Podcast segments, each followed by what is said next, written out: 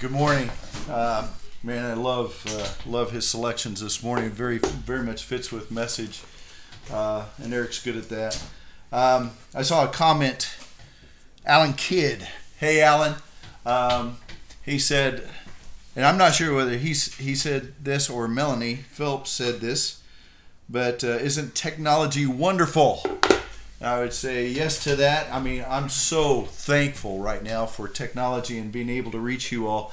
I can't tell you how important it is for us to see the good mornings and who's watching.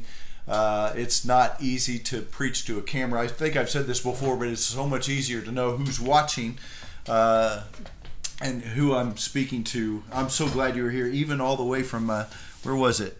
Wisconsin? Uh, so good that you're back with us, Jenny, from the cul-de-sac. Uh, we've never met. I'm glad you're here. So we have different folks that, that we're meeting, and, and Jason is man. Uh, I would love to see you face to face, you and that family and those those uh, girls that are growing up. I will say this about technology: we are uh, definitely having conversations about uh, possible upgrade to equipment and some things like that that we could continue this that even while we're together uh, that that we might be able to continue an online uh, uh service uh, to be able to re- not just record it but but have it come on live. We especially think that's important for our military uh, guys who are overseas those who are unable to come to our service uh, so that's just something that we are thinking of and hoping. So pray that up. Uh, when we are that glorious day that when we're able to come together, that uh, we could still have some some folks. Uh, and again, we're thinking about soldiers. We, we know a family in Belgium that's joined us from time to time. Uh, that's a part of us.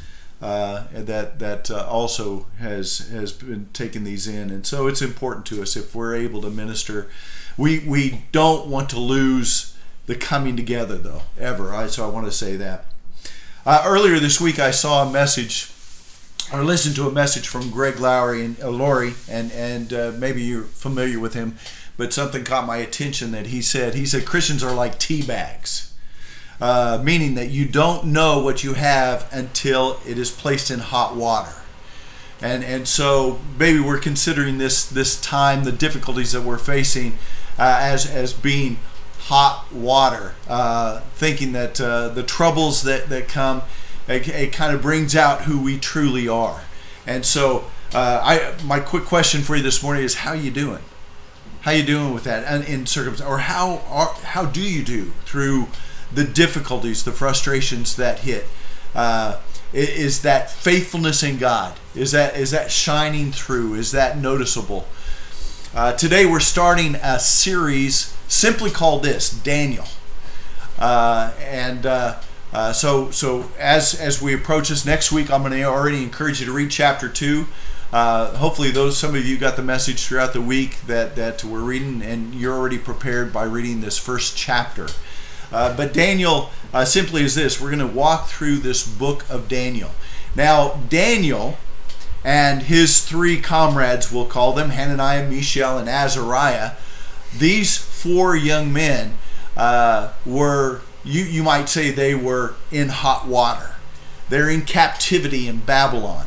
Uh, they're living in a foreign place, exiled uh, to to uh, let's just name it a pagan or a godless uh, nation. And so they are definitely in, in hot water. And throughout the book of Daniel, we're going to see how these young men stood in that hot water. Uh, and and so uh, I, I, think it's an appropriate, just a, an excellent uh, opportunity to, to, maybe maybe even just an obvious uh, book to go through uh, for our encouragement, to challenge us, and also to strengthen us in our relationship with such a mighty and wonderful God. Uh, love the, the last song comes to mind. He is good. He is absolutely good. Um, First question I want to answer this morning is how did Daniel and his three cool uh, comrades how, how did they end up uh, in in Babylon as captives? And I want to just go back and, and look a bit a little bit before. Matter of fact, I want to read just the first couple of verses of, of Daniel chapter one.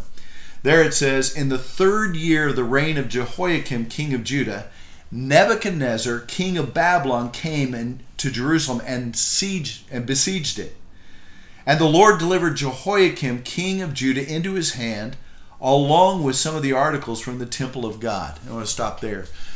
Uh, maybe the simple answer you'll you'll see is as I read through there, but in verse two it says, "And the Lord delivered King Jehoiakim, uh, king of Judah, into his hand."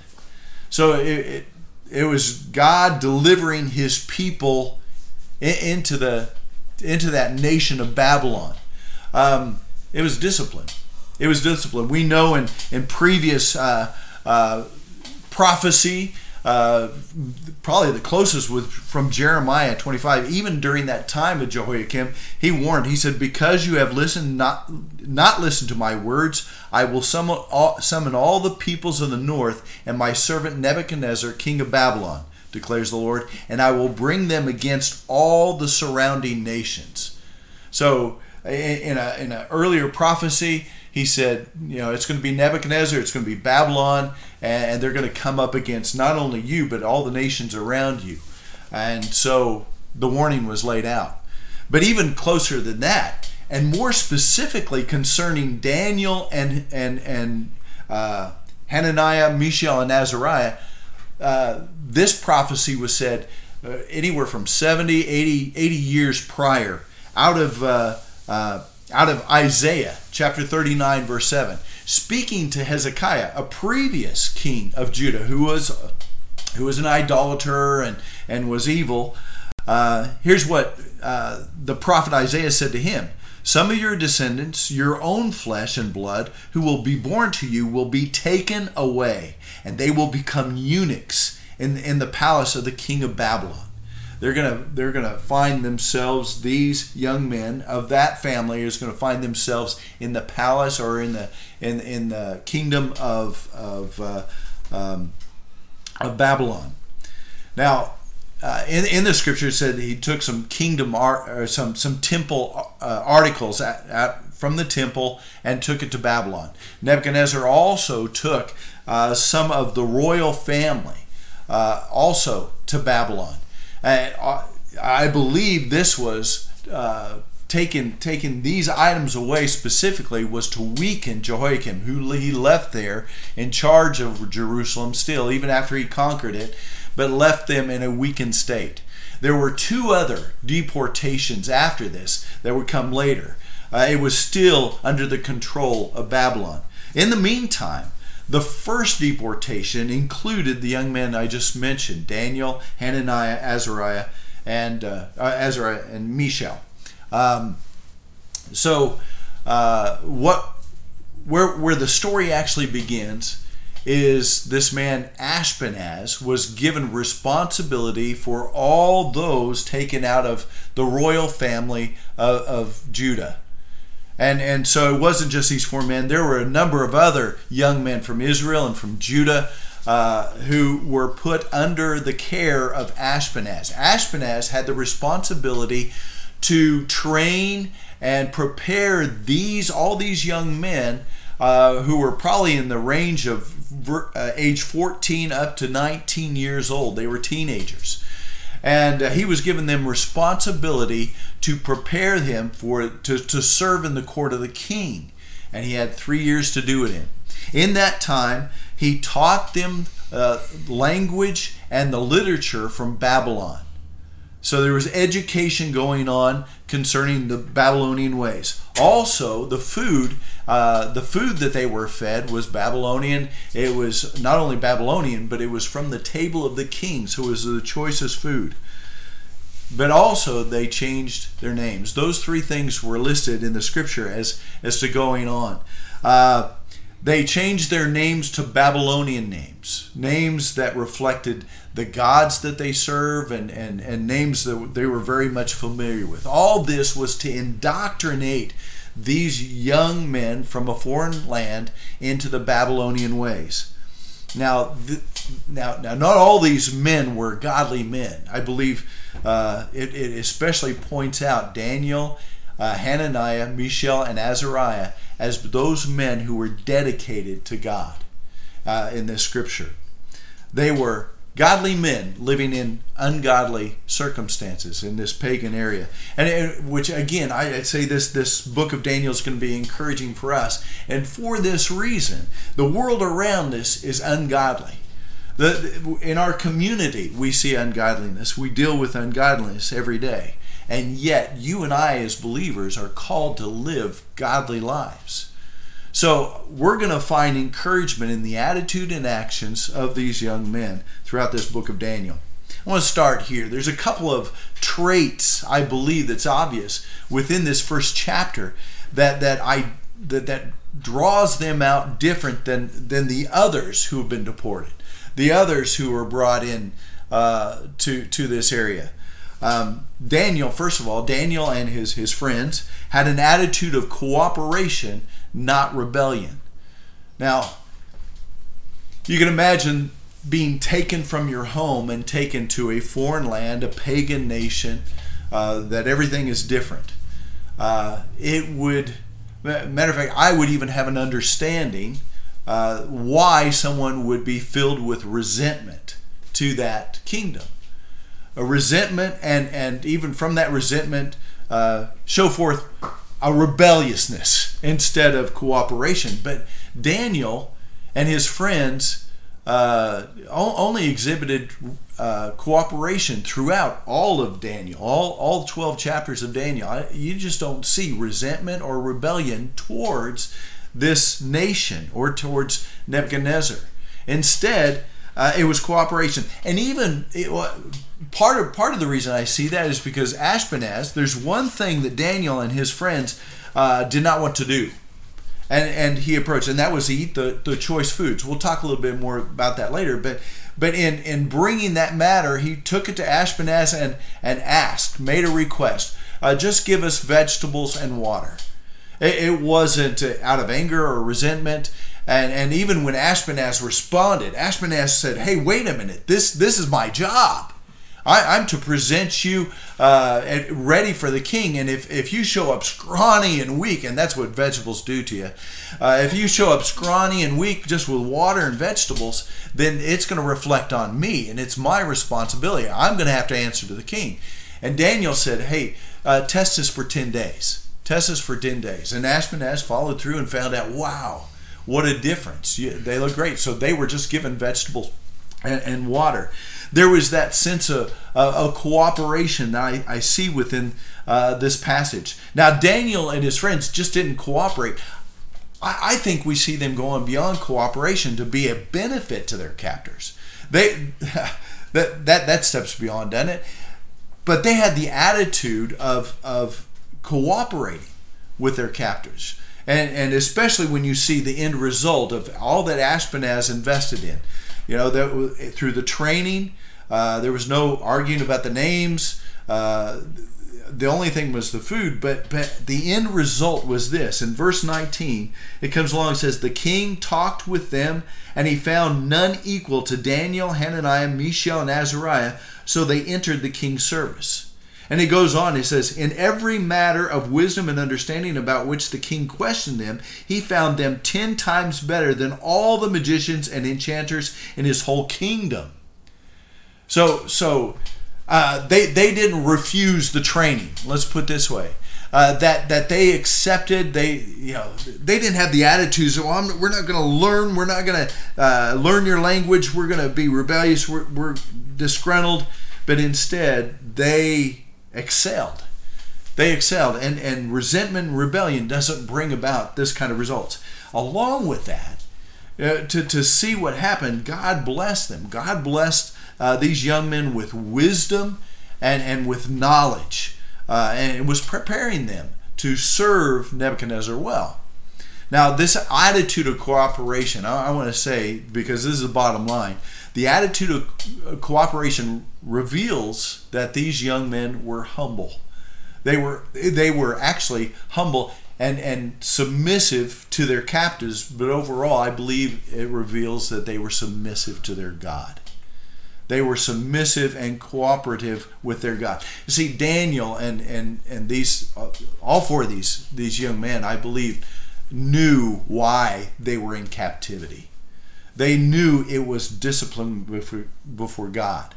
Uh, and and that it was not just because it was stated before, but later on, Daniel in chapter nine, beginning verse seven, Daniel identifies the fact that man, we're full of shame. Uh, listen, here's what he says: Lord, you are righteous, but th- but this day we are covered with shame. The people of Judah and the inhabitants of Jerusalem and all Israel, both near and far, in all the countries where you have scattered us because of our unfaithfulness to, to you. So Daniel knew why they were there, that Nebuchadnezzar was uh, being used by God to, uh, uh, to discipline all of Judah, all of Israel uh, uh, for, for God's purposes. Now, again, through this humility, I believe that God blessed and strengthened and and uh, uh, made uh, Daniel, Hananiah, Mishael, and Azariah a significant bonus for Nebuchadnezzar and for the, the kingdom of Babylon.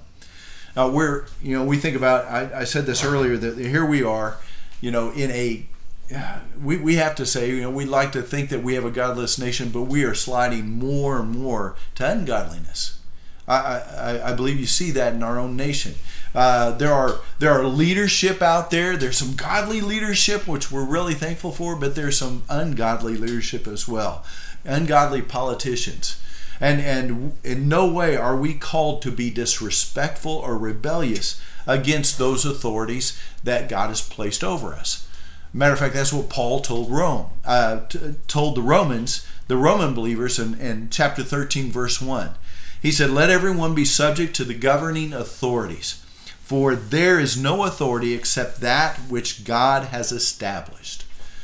Uh, we, you know, let's look at Daniel and think, man, he had every reason to be resentful and rebellious, and yet he knew that God, even in the, these circumstances, that he is still under control, and that he, uh, and and to serve God and to be humble before God is also to be serving those who are in authority over him. I think that that's the place where where we stand also. And in the, in this time, we might not be in agreement with everything that the government has done in response to this, and and there's new things we're finding out. But ultimately, our response has to be to to be respecting the governing authorities and acting upon uh, you know the direction that they're they're leading us. The second trait that I wanted to share with you this morning is that Daniel did not compromise his faith in God. Daniel did not compromise his faith in God. Uh, there was a wonderful table set before him, and it was it was it was great food, all kinds of meats and wine set upon the table. And this is that one place that Daniel made the request to Ashpenaz. He said, "Man, uh, I we we don't want to defile ourselves with this food." I, I was trying to think what this this might look like, and, and I'm I will I will admit to you I'm a meat lover. Uh, I, the one restaurant that that uh, is just like a, a, a, meat lover's paradise is Fogo de Chao in Kansas City. We went there and I was amazed. We sat at the table and they had uh, in, in, the center of this restaurant they had uh, kind of a buffet. It was, it was a it was a huge buffet with salads and vegetables and all kinds of fruits and, and, and things like that that you could go fill up your plate and eat and uh, and and I, I didn't shed a tear over that stuff. I wasn't excited about that at all. But then when the main course was being served, there were guys with large skewers walking well with big chunks of meat on it. I mean, just wonderful looking uh, chunks of meat. Beef, uh, there was chicken, there was uh, uh lamb, uh, there, there was all kinds of meat that they were presenting. And that's kind of what I imagine this table was like. There's all kinds of meat presented before them that they turned down. Uh, that they, they turned their backs on. And now I don't believe that Daniel and his friends were vegans or, or vegetarians uh, up, up to this point. I believe that they that back in, in in Jerusalem they were eating the meat that they were allowed uh, to, to have. Uh, one of the reasons why they turned their back on it had to be uh, something because of the laws. There were certain meats that were unclean, as well as there were meats that were clean, and, and they partook of, of the meat that was clean. You know, pork and, and different things were, uh, if they were to eat of it, would have gone against God's laws. That would have been defiling. So that's one place where we go to. But also to understand the culture of these nations that that they were respectful and honoring of their so-called gods, little g, non-existent gods, but they held to these gods, and and the meat and and and uh, the wine that was presented for the king and and and for uh, these students, you might call them, uh, these exiles, uh, was meat that was offered and dedicated to their gods. Therefore, Daniel saw that, that partaking of such uh, food would be defiling of themselves before their God. Here's what, here's what Daniel said. This is a key verse in all of chapter 1. Verse 8 says, But Daniel resolved not to defile himself with the royal food and wine. And he asked the chief official for permission not to defile himself this way. He resolved in his heart, he took a stand not to defile himself with this royal food and wine. He took a stand. Um, I, I, think about this, you know, uh, each, each, one of these, uh, all, all, four of these young men uh, decided not to eat of this table and to eat vegetables and water, depend upon God for their true nourishment. I believe that it wasn't just the vegetables and this healthy eating. I, I believe that God actually blessed because of the stand that they took and, and God gives blessings to those who are faithful to Him and, and who uh, seek Him out in, in all things. Now, this was a small act that took place in chapter 1. Uh, what's coming, uh, what they're going to face later on, is, as a matter of fact, even challenging for their lives. It was death uh, that they were going to face where they would, were going to take a stand. But it began here in the simple things you know, in our own lives, we're called to some simple things. Matter of fact, uh, going to the New Testament, I think about what Paul said. You know, here we are, new in Christ. 1 Corinthians 15 1, Paul, Paul said, This is where we were here, here just a little while. Our last uh, uh, series, uh, in that passage, Paul identified that, that believers, those in Christ, are those who take a stand. We stand upon the fact that Jesus died for our sins he, he was buried and he rose again. He died for our sins. Therefore, we take a stand no longer to live in that sinfulness. Paul also said it this way. He said, "We are no longer, uh, we will no longer conform to the patterns of this world, but we're going to be transformed by the renewing of our minds, that being cleansed in the blood of Jesus, and now uh, that Holy Spirit dwelling within us. That we're, we're people who are transformed uh, in Jesus Christ." We actually are foreigners in this ungodly world. 1 Peter chapter 2 verse 11. Matter of fact, Peter identifies us as as uh, uh, foreigners and exiles. He says, "Dear friends, I urge you as foreigners and exiles to abstain from sinful desires which wage against your soul." Do you hear that? Uh, now, now Peter was speaking to, to people who, who were spread out and they might have been exiles. Matter of fact, the beginning of uh, First Peter, he addresses exiles. And I, I, I do seriously wonder was he speaking to the Jews that were dispersed? And, and that had to be in his mind. But in a, in a previous verse, before he calls those who are reading this foreigners and exiles, here's what he said. I don't and this this will sound familiar because I've said this over and over again. Here, here's Peter identifying who we are as believers. You are a chosen people, a royal priesthood, a holy nation, a people belonging to God. That's our identity. Let's see, this world is not our home. Uh, the, the nation, the kingdom that we belong to is eternal and it's heavenly. Uh, I'm, a, I'm an American, but first of all, I, I belong to the kingdom of God Today I belong to the kingdom of God. You belong to the kingdom of God if you are in Jesus Christ. And therefore, we take a stand uh, uh, definitely against the sinfulness of this world. And we take a stand by not being a part of sin. Peter goes on and he says, uh, he says again, to abstain from sinful desires, to flee from sinfulness, to, to wage uh, war, uh, the, the, the sin that wages war against us we are to take a stand. Um, we need to understand that, that Daniel, here's, here's an example.